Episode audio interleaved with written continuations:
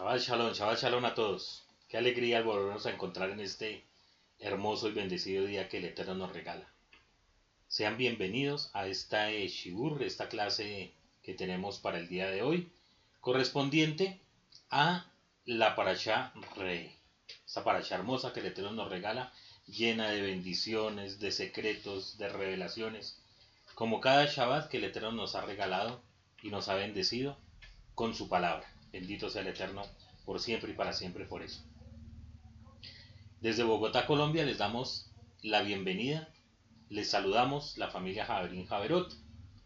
Y queremos que nos sigan eh, por nuestras eh, redes sociales, por nuestra página en internet www.javerinjaverot.com.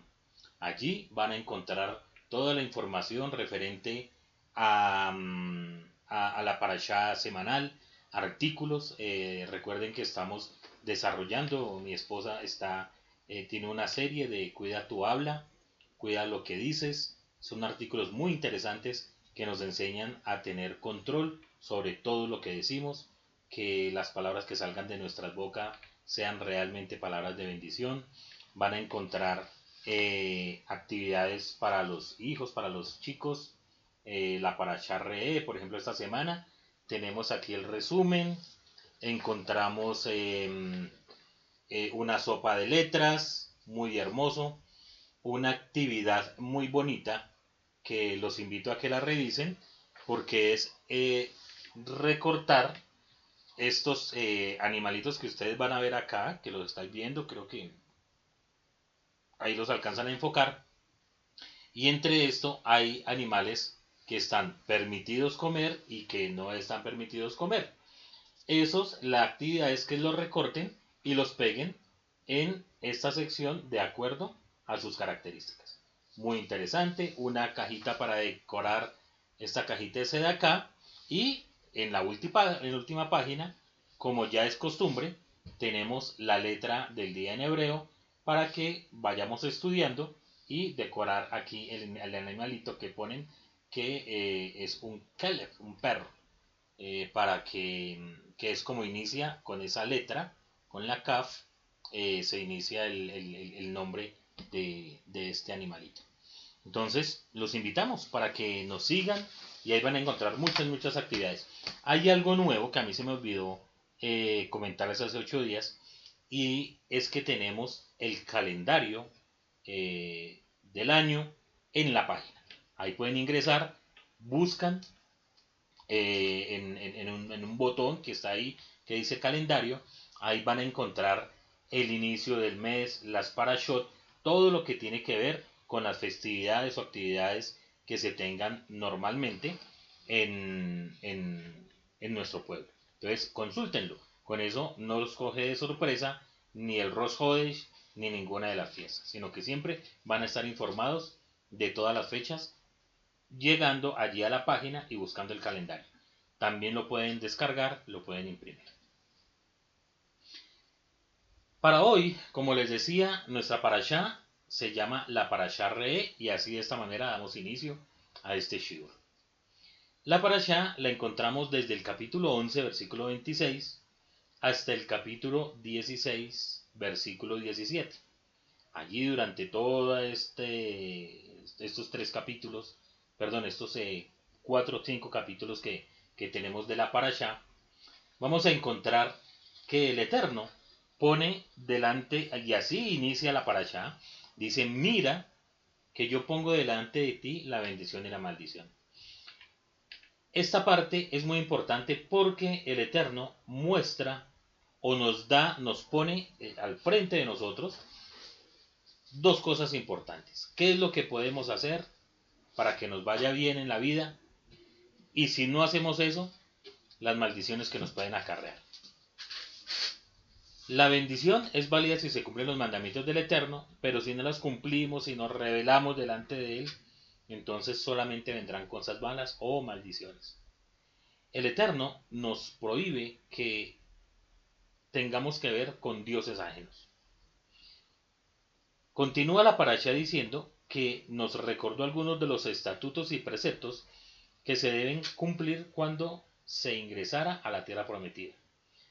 Debemos destruir totalmente todo tipo de, de idolatría, de las que hay en las montañas, abajo de los árboles, eh, todo lugar donde esas tribus, esas, esas naciones que, estaban en, la tierra de Canaán, eh, eh, altares de dioses, todo lo que ellos ofrecían, tenía que ser derribado, tenía que ser destruido.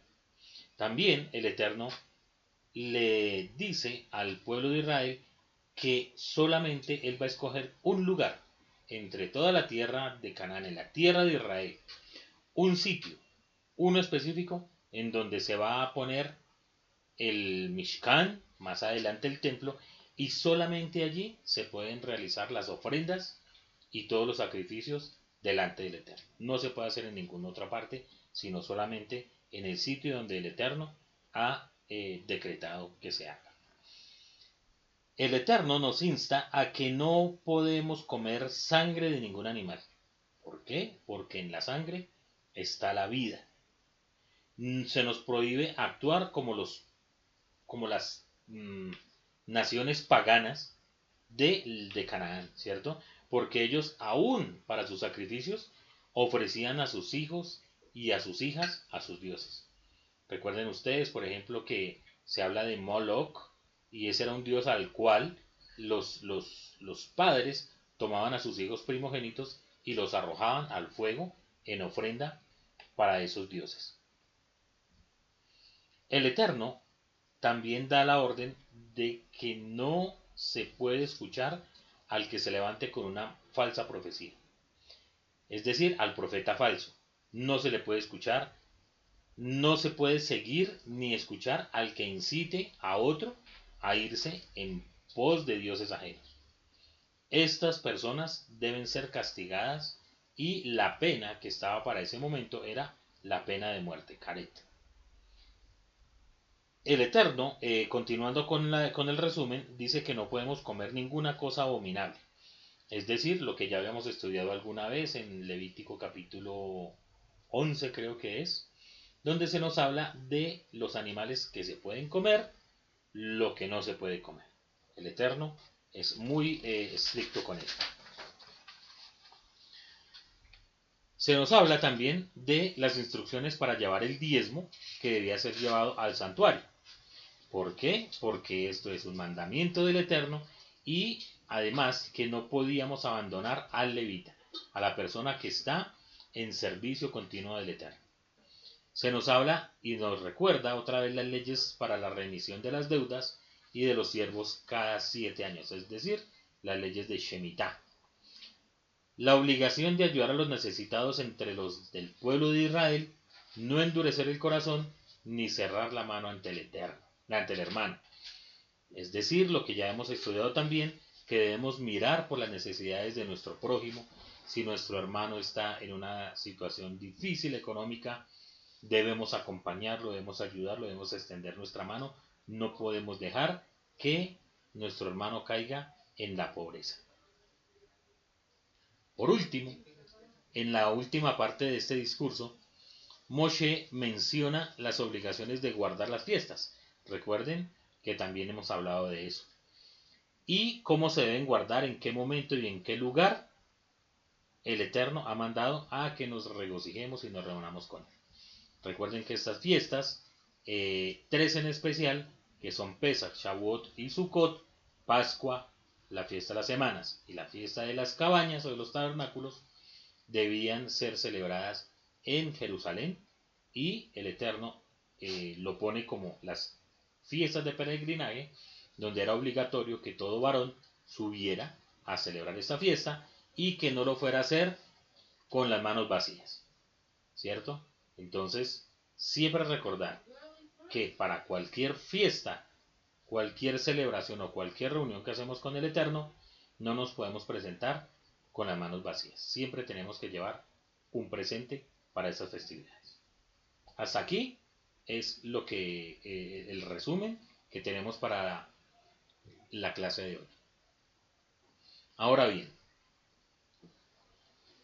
¿de qué quiero hablar en este día? En este día quiero hablar sobre el falso profeta.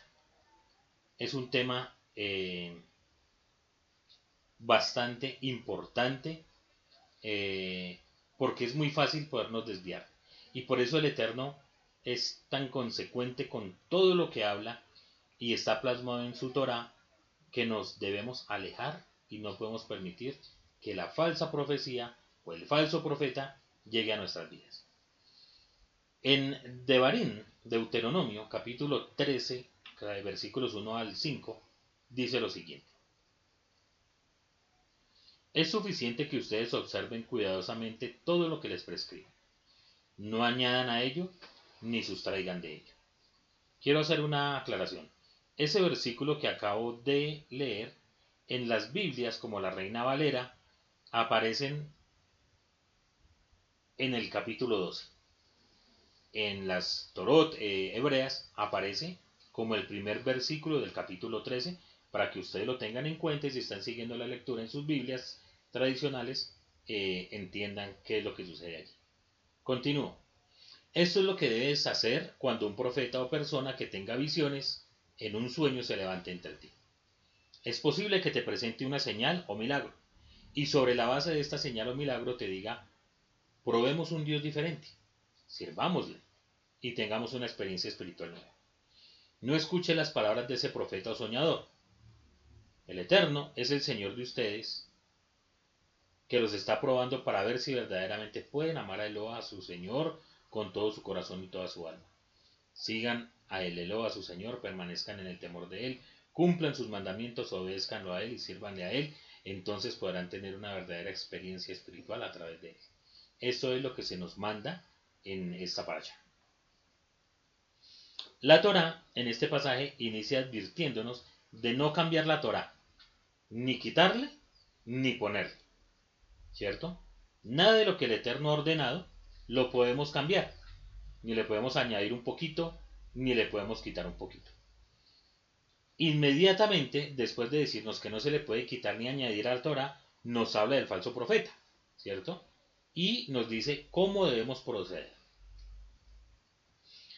En cuanto al no añadir y al no quitarle a la Torah, podemos decir que la Torah del Eterno no cambia. El Eterno nos dio su Torah desde tiempos inmemorables, hace cuatro mil años, y la Torah del Eterno no cambia, no cambia ni un ápice. Recuerden que el Rebe nos enseñó que ni una yut, ni un punto de lo más pequeño pasará antes que se cumpla toda la Torah. Es decir, que la Torah del Eterno no cambia, siempre va a estar ahí. Pero ¿qué es lo que sucede? Que nosotros y en esto quiero ser muy claro, no podemos interpretar las escrituras con una mentalidad de hace 4.000 años cuando fue entregada, ni siquiera con una de hace 2.000 años aproximadamente cuando nuestro rey y santo maestro pisó estas tierras. No. Y ahí es donde está el punto. Cuando llegan estos retos, cuando hay cambios en la cultura, cuando hay cambios en el tiempo, nosotros debemos interpretar la Torah de acuerdo a las circunstancias que están pasando en ese momento. Eso no quiere decir que se vaya a cambiar, no, sino que hay que aplicarla de la manera adecuada. Para eso, eh, voy a poner un ejemplo. Cuando leemos que el hombre no puede vestir una prenda de mujer o la mujer una prenda de hombre, tenemos que tener en cuenta que cuando esa ley fue dada, tanto los hombres como las mujeres, su forma de vestir, por ejemplo, eran las túnicas. ¿sí? Para esa época los pantalones no existían. ¿sí? Entonces, muchas veces para esta época se cree que el vestir una mujer un pantalón, por decir algo, es un pecado porque está quebrantando la Torah del Eterno, lo cual no es cierto. No puede ser así. Si todos nos vistiéramos como hace cuatro mil años o dos mil años, pues de pronto eso tendría cabida, pero para esta época no. Todo ha evolucionado, todo ha cambiado. Las prendas que hacen los confeccionistas son prendas que son para mujer y las prendas que son para hombres son para hombres. ¿Cómo se quebrantaría este mandamiento? Si un hombre se empieza a poner los pantalones de la esposa o las faldas de la esposa, o la mujer poniéndose las prendas que son de su esposo o de sus hijos, prendas que son exclusivamente de los varones.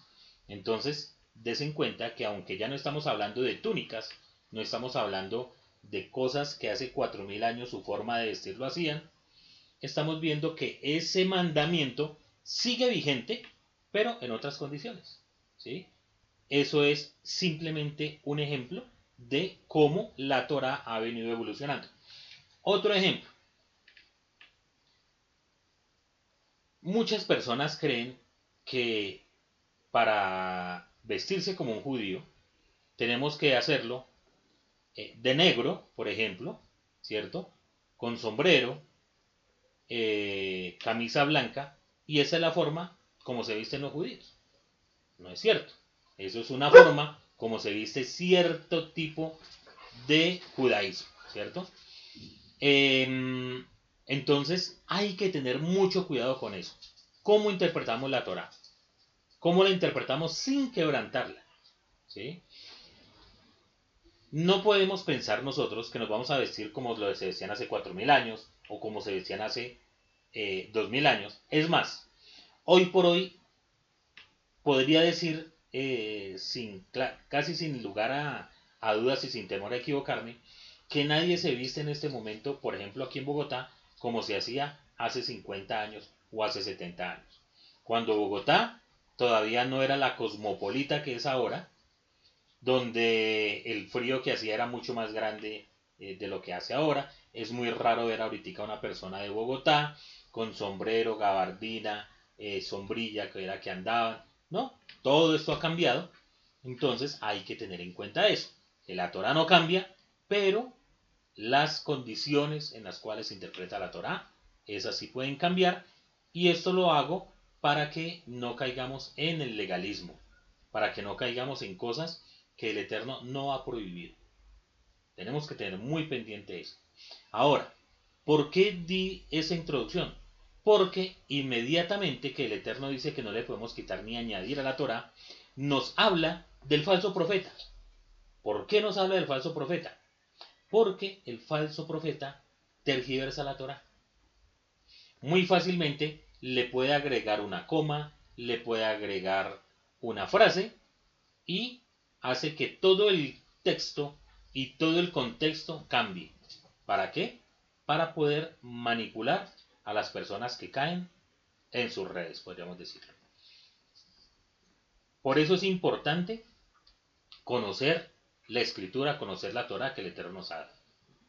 Para poder entender un poco más este, este, este pasaje, lo primero que tenemos que decir y que tenemos que entender es que es un profeta, ¿cierto? Porque estamos hablando del falso profeta, pero no sabemos qué es un profeta o qué es la profecía.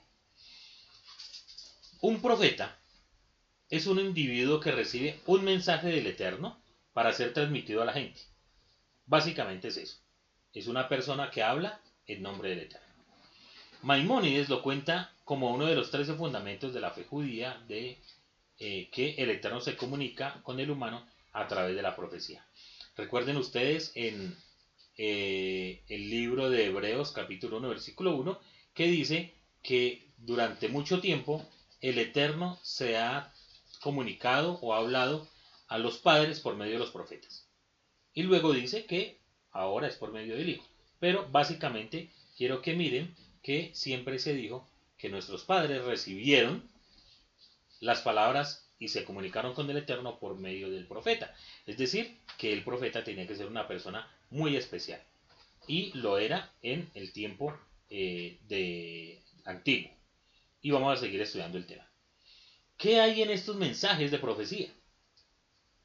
El propósito de los mensajes que se comunican a los profetas individuales no es revelar el propósito de la existencia o legislar con respecto a los 613 mandamientos o a los mandamientos que tiene la Torah. Ese no es el propósito de la profecía. La profecía no nos va a enseñar eh, tal mandamiento se debe cumplir de tal manera. Esa no es. No es legislar, no es, no es hacer alajá. ¿Sí? ¿Por qué? Porque esos mandamientos ya están en la Torah.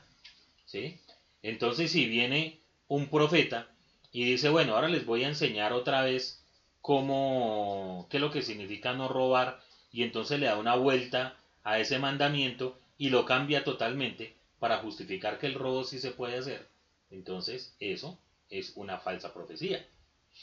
El propósito de la profecía es corregir la dirección de la sociedad judía o la dirección de toda la sociedad. ¿Sí? A veces viene un profeta para predecir el futuro. ¿Sí? Por ejemplo, Jeremías, por ejemplo, Isaías, cuando empezaron a profetizar sobre lo que iba a suceder con la destrucción del primer templo y la mm, cautividad de Israel hacia Babilonia.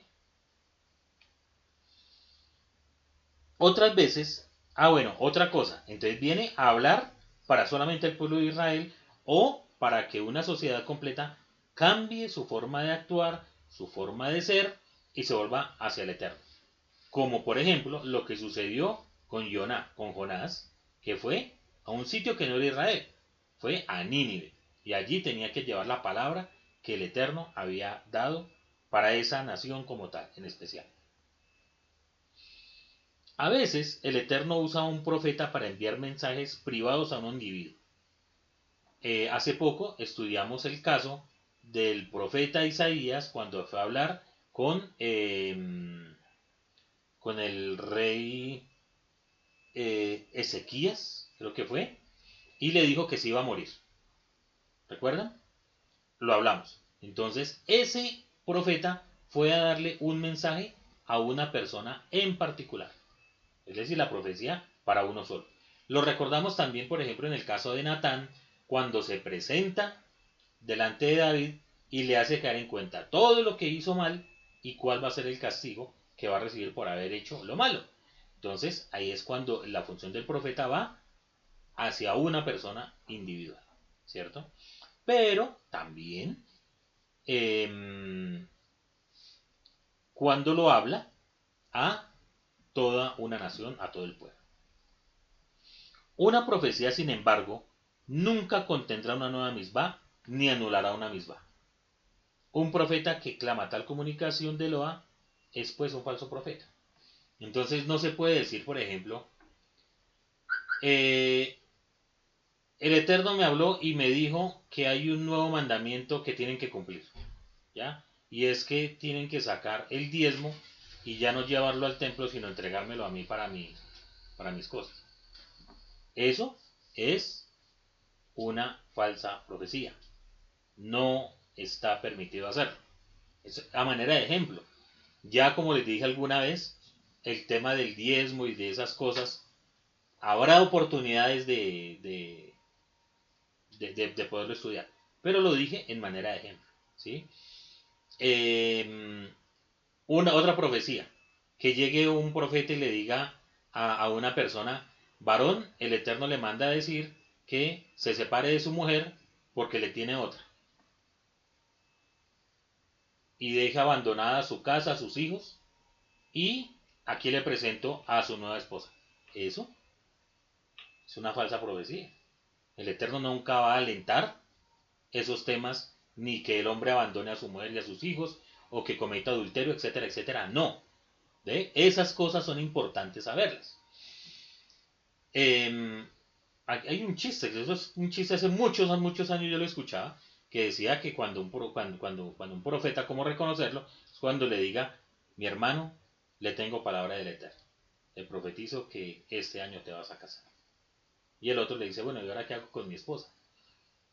Eso es una falsa profecía, eso no hay que creerlo. Por eso hay que tener mucha sabiduría a quien le escuchamos y hay que tener cuidado con las personas que a todo le dicen el Eterno me habló. El Eterno, venga hermano, es que el Eterno me habló y me dijo que tal cosa. Mucho cuidado. Porque hay que saber si el Eterno sí habló y, por lo general dicen el Señor me habló. Hay que mirar cuál Señor fue el que le habló. Porque eso es delicadísimo. Por ello, Isaías, por ejemplo, fue enviado a escribir la era mesiánica que es la culminación y la recompensa de nuestros esfuerzos. Jeremías, por ejemplo, predijo la destrucción del sagrado templo. Jonah fue enviado a Nínive para hablar con los habitantes y que se volvieran al Eterno en sus caminos perverso. Samuel transmitió el mensaje divino del rey al rey Shaul para que eh, atacara y acabara con Amalek. Finalmente, el rey Saúl no lo obedeció, pero era un mandato divino por medio de un profeta que le envió, ¿cierto? Y así sucesivamente, por ejemplo, con Elisha, Eliseo, que fue enviado eh, para llevar, em, em, perdón, Elías, que fue llevado al Monte Carmelo con el famoso episodio de, la confrontación que tuvo con los otros eh, sacerdotes. Y así sucesivamente. ¿Cómo se convierte uno en profeta? Vea, para todos los que quieren ser profeta les voy a dar tics. ¿Cómo se convierte uno en profeta? Primero, uno debe ser meritorio de ser profeta. Maimónides trae la siguiente lista. Trae por lo menos seis cosas que debe tener la persona que aspira a la profecía, a ser profeta. Y recuerden que ser profeta es un don, eso lo encontramos en nuestras escrituras, en el Brit Hadashah, cuando dice que, el, que, que la profecía, que hay dones, ¿cierto? Y que entre nosotros hay profetas. Es decir, que esas cosas pueden suceder. Pero es importante saber, si usted es profeta, que debe tener por lo menos estas seis características. Uno, debe ser sabio. O sea, primero tiene que ser meritorio, pero dice que tiene que ser sabio. Entonces, si usted es una persona sabia, que conoce perfectamente las escrituras, que conoce la Torah, que conoce cuál es su interpretación, que conoce cuál es la voluntad del Eterno, va por muy buen camino para convertirse en profeta. Segundo, debe tener una mente lúcida. No puede estar con una mente llena de basura, de cosas que que le impidan tener comunión con el Eterno. Debe tener una mente lúcida, transparente, para que el Eterno le pueda utilizar. Debe ser de carácter impecable. Ojo, no puede ser un tipo iracundo, no puede ser un tipo que se la pasa ahí así apocado, no, debe tener un carácter que sea impecable. Estar en absoluto control de las pasiones y de los propios deseos. Es decir, un profeta no puede decir, bueno, hoy me voy a ir a tomar unas cervecitas porque me toca aprovechar porque mañana el Eterno me va a hablar. No. Es una persona que debe mantener control de su propia vida. Debe tener un control absoluto de sus pasiones. Debe ser una persona que ya haya, eh, por lo menos, tratado de vencer el Yetzerará, la mala inclinación. debe ser de constitución alegre y tranquila. ¿Sí? Debe ser una persona que proyecte delante del Eterno y delante de los hombres tranquilidad y alegría. Debe huir de la materialidad y de las frivolidades de la vida. ¿Sí? Entonces, si usted aspira a ser profeta, pues mire, no se preocupe tanto por hacer riquezas, no se preocupe tanto por, por, por acumular, porque finalmente eso no le va a servir de nada. Ustedes eh, han visto y han, que han estudiado la Torá y el Tanaj y el Brit Hadasha, que los profetas para esa época eran personas que no estaban pendientes del el dinero ni de vivir en medio de lujos, sino que vamos a poner un ejemplo, eh, Jeremías o Isaías eh, eran sacerdotes, ¿cierto? que estaban siempre al servicio del Eterno. Siempre, siempre al servicio del Eterno. Y por último, debe dedicarse completamente al conocimiento y al servicio del Eterno. Es decir, si usted quiere ser profeta, debe saber que debe dedicarse completamente al servicio del Eterno y a conocer cuál es la voluntad del Eterno. Entonces yo creo que ya muchos han chuleado ¿Qué cosita les falta para poder llegar a ser profeta del Eterno? Todo esto, sin embargo, después de haber acumulado toda esta información y de haber hecho todo un proceso que de pronto va a durar años, ¿cierto? Pero que por fin lo lograron, no simplemente por el hecho de haber cumplido esto, le hace, profeta, le hace profeta, ni le trae la profecía. Solo hace que uno sea meritorio para recibirlo. O sea, usted se ha preparado durante 20 años para poder llegar a ser profeta, cumplió con todo lo que está, pero eso simplemente lo hace meritorio a que el Eterno ponga sus ojos en usted y posiblemente le dé la oportunidad de hacer profecía. La recepción misma de la profecía viene de parte del Eterno, viene de arriba, por elección divina. Pero recuerden ustedes que en la antigüedad existía lo que se llamaba la escuela de la profecía o escuela de profetas, ¿cierto? En el antiguo Israel entrenaban a los aspirantes de profetas para poder recibir la profecía, ¿cierto? Recuerden ustedes, eh, por ejemplo, en, em, eh, en, los episodios cuando, cuando eh, en primera y segunda de Samuel, en Reyes, en Crónicas, ahí van a encontrar muchos de estos escuelas de profetas que eran personas que eran preparadas para que llegara eh, esa posibilidad de ser profetas. ¿sí? Entonces se les entrenaba a través de extensa meditación y forma de vida rigurosamente espiritual. El alumno de profecía no puede causar que una profecía venga a él a través de acciones específicas. Continúa acá. La profecía se manifiesta de manera súbita. ¿Sí? No es que empiece el profeta, bueno, ya terminé mis 10 semestres de profecía, terminé eh, la especialización en profecía 1, hice una maestría y un PhD en eh, profeta. ¿Sí? Entonces ahora sí estoy listo, venga la profecía, Señor, que es lo que quiere que le diga al pueblo. No, ellos tenían que estar en un momento de mucha meditación, en un momento de mucha espiritualidad, y la profecía llegaba de un momento a otro. Es más, muchas veces, si lo, lo vemos en el Tanaj, había personas que no eran meritorias de ser profetas, pero que el Eterno les envió la Ruach para que los tocara y profetizaran en el momento. Sin saber qué pasaba. Le sucedió al rey Shaul, por ejemplo. Los invito a que lean todas esas historias muy interesantes. Entonces, la profecía se manifiesta de manera súbita, sin señales de advertencia o preparación por parte del profeta. ¿sí? El profeta no dice, bueno, me voy a alistar porque mañana voy a profetizar. Me toca levantarme a las 6 de la mañana, hacer el shahadi y a las 8 tengo cita con el Eterno para profetizar. No, esas cosas no sucedían así.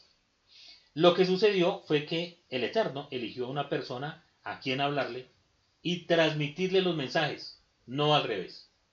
No es que el profeta diga, bueno, Señor, hábleme porque yo necesito ir a decirle a esta persona que está actuando mal. No, el Eterno, en cada momento y dada la circunstancia, habla a una persona para que lleve un mensaje. Eso en cuanto a cómo, eh, qué es lo que uno debe hacer para convertirse en profeta. Entonces espero que hayan tomado nota sobre ese tema. ¿Cómo se verifica a los profetas? ¿Cierto? ¿Cómo es la prueba kosher? ¿Cómo sabemos que ese profeta es profeta de verdad o cómo sabemos que ese profeta es un profeta de falsedad? Primero, la persona debe ser conocida como alguien que posee atributos superiores. Es decir, no puede ser un aparecido que tan apareció y en medio de la iglesia, de la congregación donde estén, se levanta y empieza a hablar en lenguas y tal. ¿Y quién es ese? Mm, no sabemos quién será. No tenemos ni idea. Cuidado, eso es una de las señales. ¿sí? Vean que durante toda esa parasha se nos habla de, las cosas que, podemos consumir y no podemos consumir, de alimentos, ¿cierto? Por ejemplo, animales, lo que es kosher y lo que no es kosher. En el caso de la profecía es exactamente lo mismo. Uno tiene que saber qué profeta es y qué profeta no lo podemos escuchar.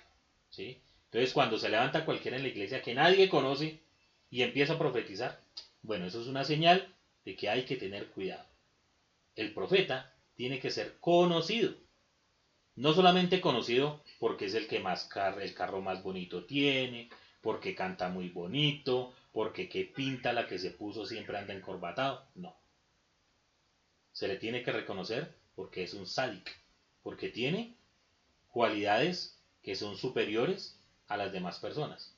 ¿sí? Que la gente lo reconozca que realmente es una persona, un justo. Esa es la primera cosa.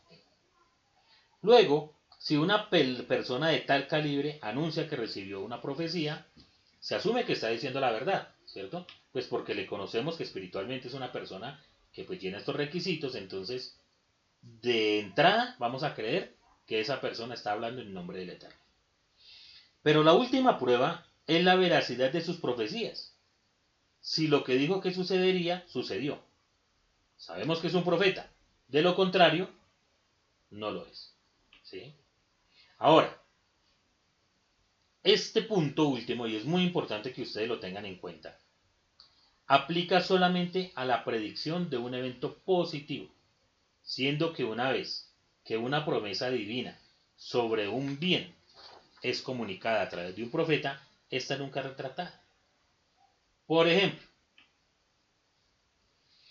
si el profeta le dice a una persona, mire, el Eterno me dijo que ustedes van a tener un hijo durante este año, y sucede que la persona, es, eh, la, pareja es estéril, lo que sea, y eso se da, nos damos cuenta que es palabra del Eterno. ¿Por qué?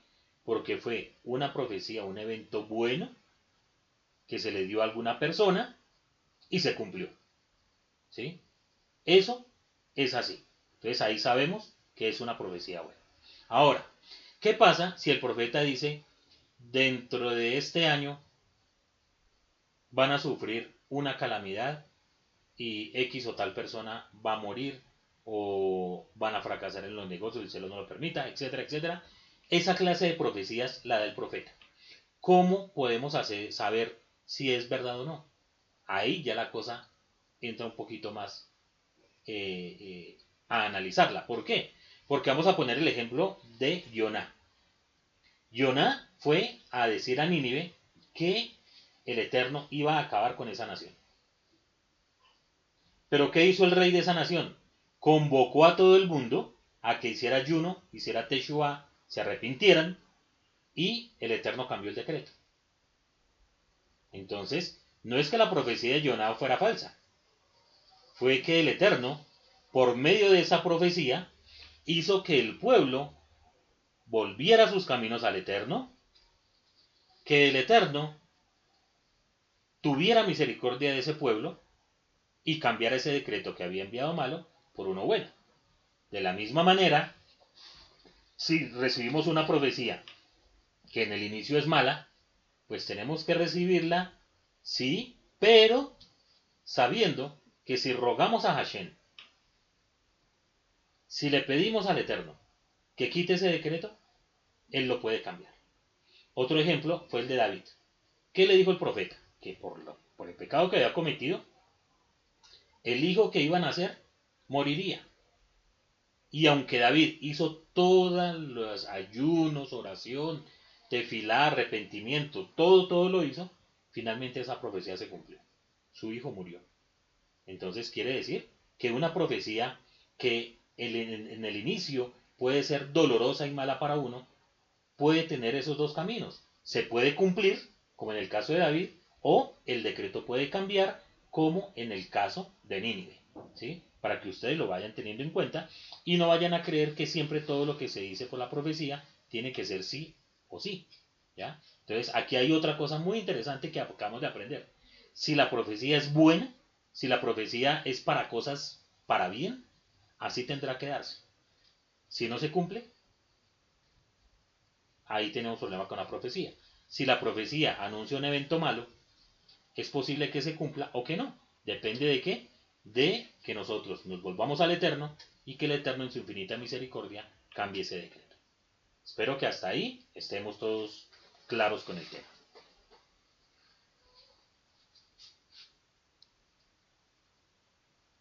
Ahora, Predecir el futuro. Ojo con esto. A todas las personas que les gusta predecir qué es lo que va a suceder,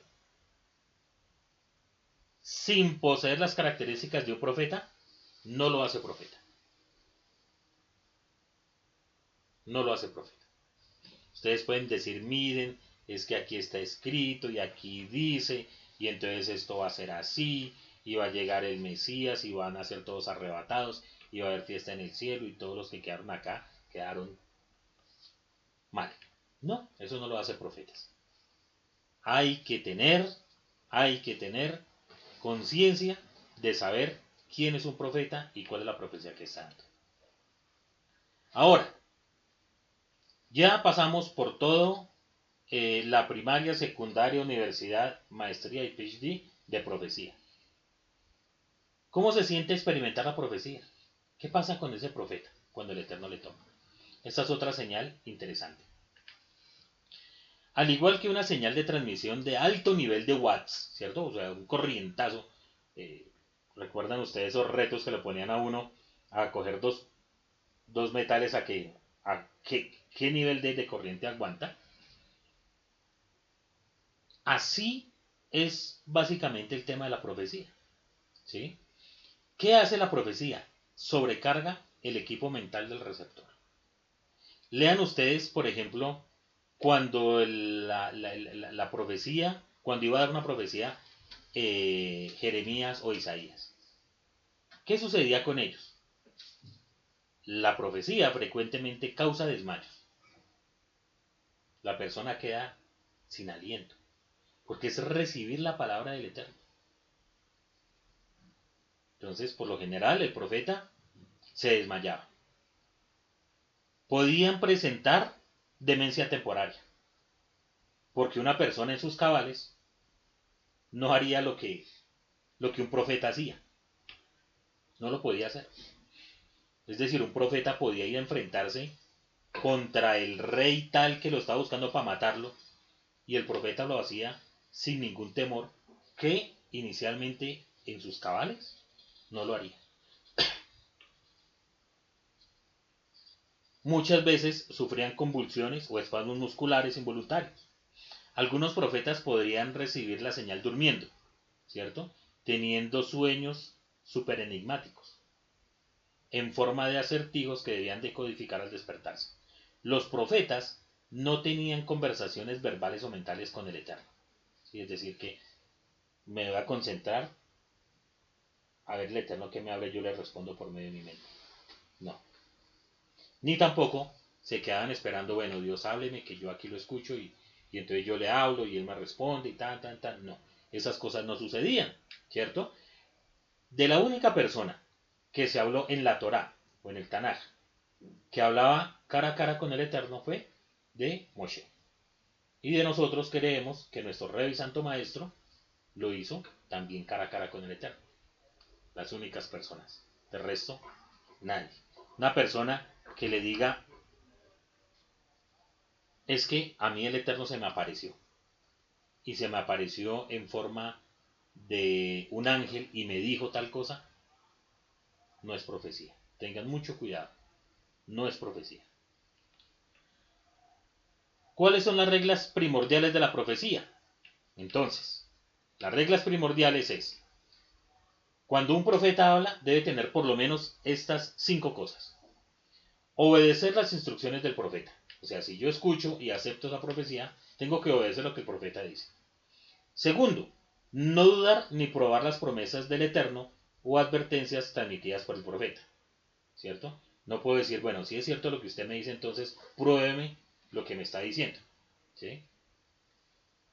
Tercero, transmitir personalmente las instrucciones del Eterno. Cuarto, no suprimir una profecía recibida.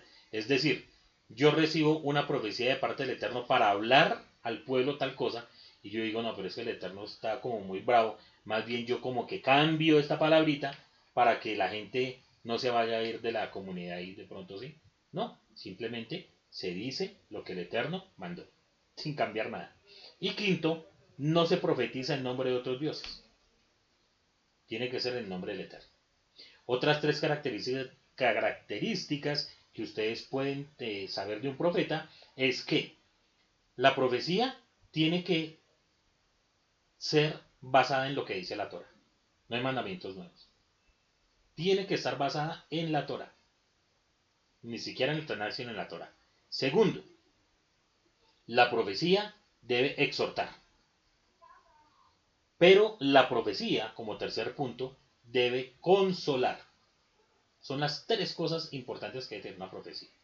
No estoy de acuerdo con las personas que empiezan a hablar de profecía y de lo que va a pasar, y más en estos últimos tiempos, hablando de eh, del arrebatamiento, que hablan de los tiempos finales, que hablan de los del nuevo orden y solo dando y dando y dando y dando golpe, como si el Eterno no supiera lo que está sucediendo. No estoy de acuerdo y no lo puedo estar. Porque esa clase de, profecía le hace falta la consolación. ¿Qué es lo que el Eterno quiere para el pueblo? ¿Qué es lo que el Eterno quiere para la humanidad? Hashem no quiere solamente darnos golpes, ni enviarnos virus, ni enviarnos pandemias. De eso no se trata la profecía.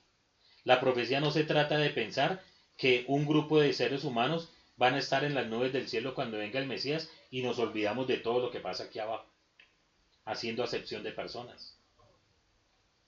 No, si nosotros miramos efectivamente todo lo que dice la profecía, debemos saber que el Eterno, cuando manda la enfermedad, primero antes de enviarla, ya tiene la cura. Y esa cura es la consolación que el Eterno nos da. Porque muy, muy triste es saber que solo tenemos cosas malas y no tenemos una esperanza en el mundo por venir.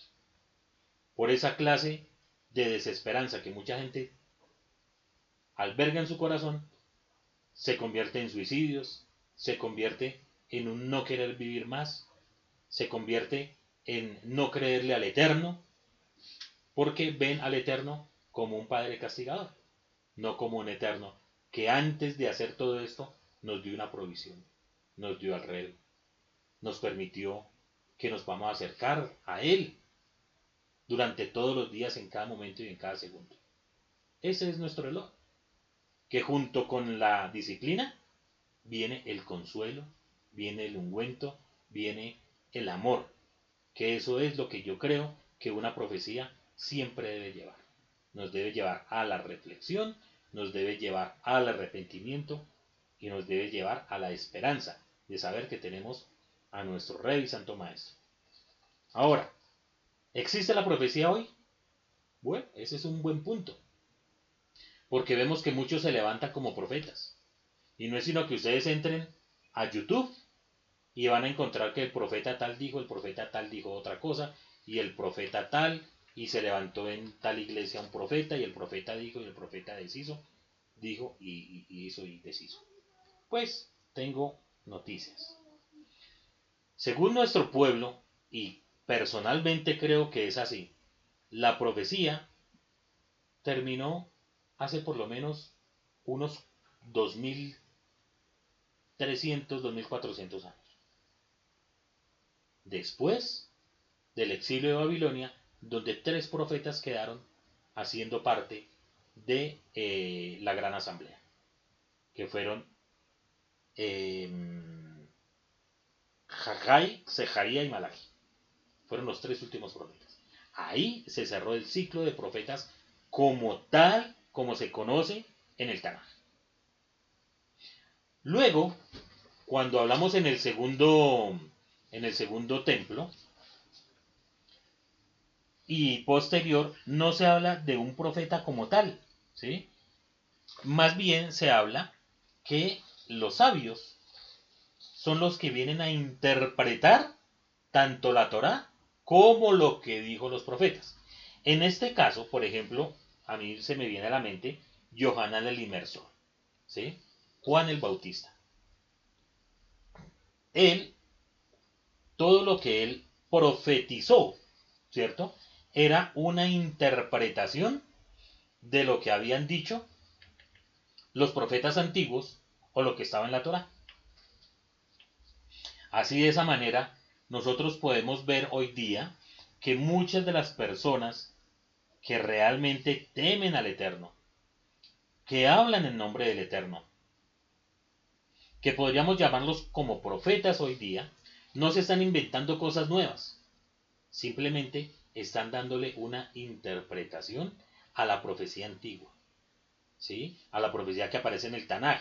Podemos mirar que todo lo que dijeron los, los, antiguos, cómo se está interpretando en esta época, cómo se está viviendo en esta época y le dan un alcance mayor. Por ejemplo, nosotros no podemos tomar la profecía que está en el libro de revelaciones literalmente. ¿Por qué? Porque ahí nos habla de dragones, nos habla de, muchas cosas que eran propias del pensamiento de hace dos mil años. En este momento, dígame quién de ustedes cree que se va a levantar un dragón con diez cabezas. Por eso es que mucha gente dice eso es carreta. No, ahí es que mirar cómo ha transcurrido todo este proceso de dos mil años y ese dragón que habla Apocalipsis, ¿a qué se puede referir ahora? Ese es el trabajo que tiene un profeta ahora. No es estar metiendo cuentos, no es estar embaucando a la gente, es tratar de edificar, de saber qué es lo que el Eterno quiere. ¿Cómo podemos tomar todas las palabras de hace dos mil años, de hace cuatro mil años, y hacerlas vivas en este momento? ¿Sí? Sin alejarnos de la Torah, sin cambiarle un ápice a la Torah. Eso es lo importante. El profeta que venga a decir que es que esta profecía es sí, pero que hay que cambiarle esto para que tal y cambiémosle esto para que cuadre. No, eso no es profecía el profeta tiene que tener en cuenta que lo que está escrito desde tiempos antiguos es válido para hoy, simplemente que en otras circunstancias. Voy a ir terminando esta enseñanza diciendo lo siguiente. Existen varias clases de personas, es decir, falsos profetas, y se le puede reconocer porque se, se autodenominan profeta. Es el que diga Venga, señores, es que yo vengo a esta comunidad porque yo soy profeta. Bueno, ya empezamos mal. ¿Quién lo puso por profeta? ¿Sí? El que se autodenomina como profeta ya tiene un problema. Y hay que mirar con reservas ese tema. Abarbanel nos advierte de tener tres previsiones hipotéticas que se inician con el capítulo 13, versículos 2 al 6. Eso los invito a que ustedes lo lean en sus casas. En esta sección dice, porque a veces la persona se seduce y se desvía tras los pasos de un profeta o de un sabio, a quien ve desviándose él mismo, pues el incauto va a agarrarse de un árbol grande. Es decir, hay que tener cuidado con estas personas que se hacen sabios en su propia opinión o son líderes y entonces todo lo que diga el líder es así. Y entonces todos corren a lo que él diga. Eso es un grave peligro se nos enseñó en nuestras escrituras que debemos de ser como los vereanos. Que todo lo que se nos enseñan, comparemos si es cierto o no es cierto. Y si en algo se está fallando y algo está errado, pues hermanos, hay que escuchar de todo, pero debemos escoger lo bueno y desechar lo que no nos conviene. Eso se nos enseñó. Entonces, no es decir a todo lo que diga el rabino, a todo lo que diga el pastor, a todo lo que diga el cura, sí, sí, sí, y amén, y corren como, como, como, como, animalitos que no tienen ni piensan, mucho cuidado con eso. Segundo, en el capítulo 13, versículos 7 a 12, hay otra sección que nos dice a Barbanel que tenemos que tener cuidado. Otras veces se deja seducir por las palabras de sus hermanos, amigos o parientes, imitando finalmente sus acciones. Es decir, que debemos tener cuidado que por más que nuestra mamá, nuestro papá, nuestro hermano nos diga, venga, caminen que es que este sí sabe, y eso adora a otro Dios, pero no importa. Ese sí sabe, mucho cuidado. ¿Por qué? Porque son personas que queremos, son nuestra familia. Pero el Eterno nos dice, aún en esas circunstancias, antes acúsenlos porque los están incitando a amar a otros dioses. Y tercero, el capítulo 13, versículo 13 al 19, es otra sección, nos dice que por último otras veces se deja seducir, no porque personas, las personas saben más que él, ni tampoco por sus familiares, sino por el grupo, diciéndose, no te separes de la comunidad. Usted tiene que seguirme porque si usted se separa de la comunidad, usted peca. Cuidado. Se cae de la gracia, se cae la vaca de la gracia y se condena. Cuidadito. Ojo, a esas personas, por favor, también hay que tenerlas a distancia. Así va a tender en pos de la mayoría para desviarse de la senda de la rectitud. Ahora sí, para ir terminando. ¿Por qué el Eterno permite que se levanten estas personas? ¿Por qué el Eterno permite que se levanten falsos profetas? ¿Qué pregunta? El versículo 4 del capítulo 13 nos aclara. pues está sometiendo a prueba el Eterno nuestro Eloa a vosotros, para saber si vosotros amáis al Eterno vuestro Eloa con todo vuestro corazón y con todo vuestro ser. El rabino Marcos Ederi agrega lo siguiente en su comentario a esta paracha. El Eterno no lo necesita para su propio convencimiento, pues no hay nada que se esconda delante del Eterno. El Eterno lo conoce todo. Y en ese punto yo insisto mucho. ¿Por qué creemos que el Eterno está dormido? Como si todas las cosas que estuvieran pasando, aún en este momento el Eterno no las supiera. Como si estuviéramos engañando, tratando de engañar al Eterno. Olvídense de eso. El conocimiento que tiene el Eterno de las cosas no obliga al hombre a actuar. Al inicio de esta paracha se nos dice que el Eterno puso delante de nosotros la bendición y la maldición. ¿Qué quiere decir esto?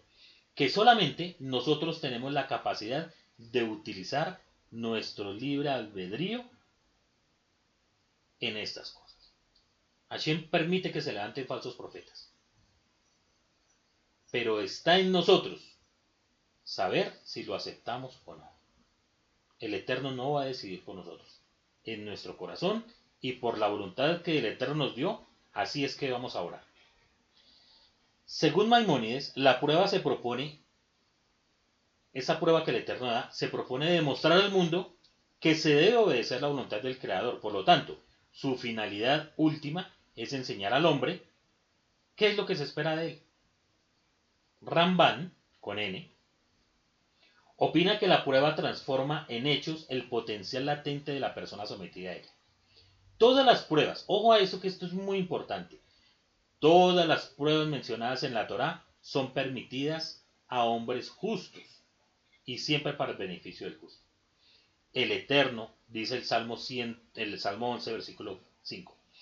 El Eterno somete a prueba al hombre justo, mientras que al impío y al que ama la injusticia, él repudia.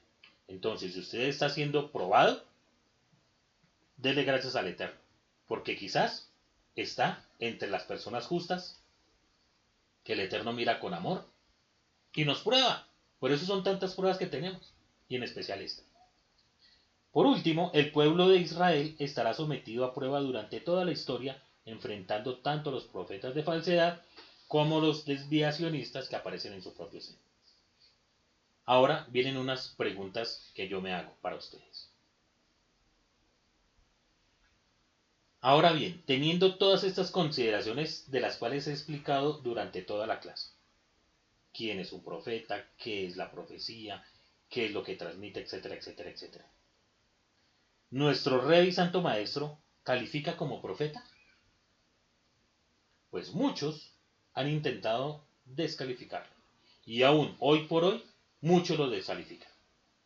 Entonces, si ya conocemos todas estas características que les di, les pregunto, ¿Yeshua enseñó a quebrantar la Torah? No. El rebe dijo, yo no he venido a abrogar ni la Torah ni los profetas. Vine a cumplirla. O sea que esa primera pregunta creo que es positiva. El, el, rebe vino fue a cumplir la Torah del Eterno. O sea que sí califica para profeta. Segundo, Yeshua se autoproclamó como el profeta, llegó diciendo a la sinagoga, bueno, me hacen un grande favor, me desocupan, que llegó el profeta. ¿No? ¿Qué hacía el rey? Cállense, no publiquen, no digan. Él se reveló como Mashiach o como profeta a su grupo de estudiantes. Pero les decía, no lo digan. Porque él conocía el propósito que tenía. Nunca fue a exhibirse en el templo, en ningún lado, yo soy el profeta al cual tiene que obedecer. Nunca. O sea que a esta segunda pregunta podemos decir que el rebe califica como profeta, no se autoproclama. Tercero, ¿Yeshua profetizó cosas falsas acaso? No. Es más, en el capítulo 23 de Mateo se habla que el rebe profetizó sobre la destrucción del templo. ¿Se cumplió la profecía? Se cumplió la profecía. Y si ustedes quieren ver todo el resto de profecía, simplemente vayan al capítulo 23, 24, 25 de Mateo, y allí van a encontrar toda la profecía que el rey dio para el final de esos tiempos. ¿Qué era lo que el Eterno quería transmitir a su pueblo por intermedio del rey? Cuarto, ¿Yeshua enseñó a adorar a otros dioses? No. Nunca. Fue por las ovejas perdidas de la casa de Israel para llevarlas y enseñar el reino del Eterno. No otras cosas. No. Él enseñó a que las personas hicieran Teshua y conocieran al, Eterno, el héroe de Israel. E. Yeshua creó una nueva religión. Yeshua era un niño que iba los domingos a la escuela dominical. No. Yeshua nunca nunca ni por su mente se le pasó crear el cristianismo, ni crear ninguna otra religión, ni musulmana, ni nada de eso. Yeshua enseñó durante su tiempo aquí, cuando estuvo por primera vez en esta tierra, era que debíamos aprender a amar al Eterno, a hacer Teshua y a volvernos a sus caminos. No a crear ninguna religión, ni que nadie se convirtiera a nada simplemente que se convirtiera su corazón otra vez al Eterno. Sexto, ¿Yeshua incitó a Israel a apartarse del Eterno? Nunca. Nunca. Siempre trató, es más, antes de, que profetizara, en esa misma parte, cuando profetizó sobre la destrucción del templo, dijo, oh, Jerusalén, Jerusalén, cuánto he anhelado que, como la gallina reuniera sus pollitos, que así estuviera Israel con el Eterno. Nunca enseñó a que se apartaran. Todo su trabajo y toda su labor en esta tierra estuvo, fue para reunir a todo Israel. No solamente a los judíos de la época, sino a las ovejas perdidas de la casa de Israel. Siendo así, mis amados, para mi propia vida y sé que para la vida de mi familia. Yeshua nos enseñó a cumplir la Torah. Yeshua nos enseñó que Él es profeta sin necesidad de autoproclamarse. Yeshua nos ha enseñado que la profecía que Él dio es verdadera. Yeshua me ha enseñado solamente a amar y adorar al Eterno el Eloa de Israel. Yeshua me ha traído de nuevo a la Torah. Nos ha traído a la Torah. Nos ha instruido en guardar las leyes, a guardar nuestro kasrut, a guardar el Shabbat. Eso nos enseñó Yeshua. Y Yeshua nos ha llamado a que no nos apartemos de él. Ni por la dificultad más terrible que tengamos, nos ha enseñado a que tenemos es que estar de la mano cogida del Eterno. Ese es nuestro rey. Los invito a que lo conozcan. A que siempre estén con él. Siempre tengamos en cuenta que nuestro Mashiach y Santo Maestro cumplió la voluntad del Eterno y eso nos enseñó. Y su legado es lo que debe perdurar para todas las generaciones. Shabbat Shalom. Tenemos preguntas.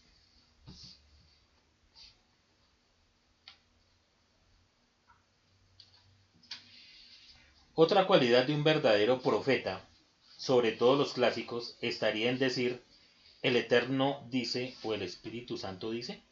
Correcto, efectivamente, esa era la fórmula que utilizaban em, eh, los profetas, pero era porque así era, porque el Eterno les había dicho, les había hablado, les había revelado, o el Eterno tomaba a esa persona por un momento y hablaba el Eterno por intermedio de esa persona.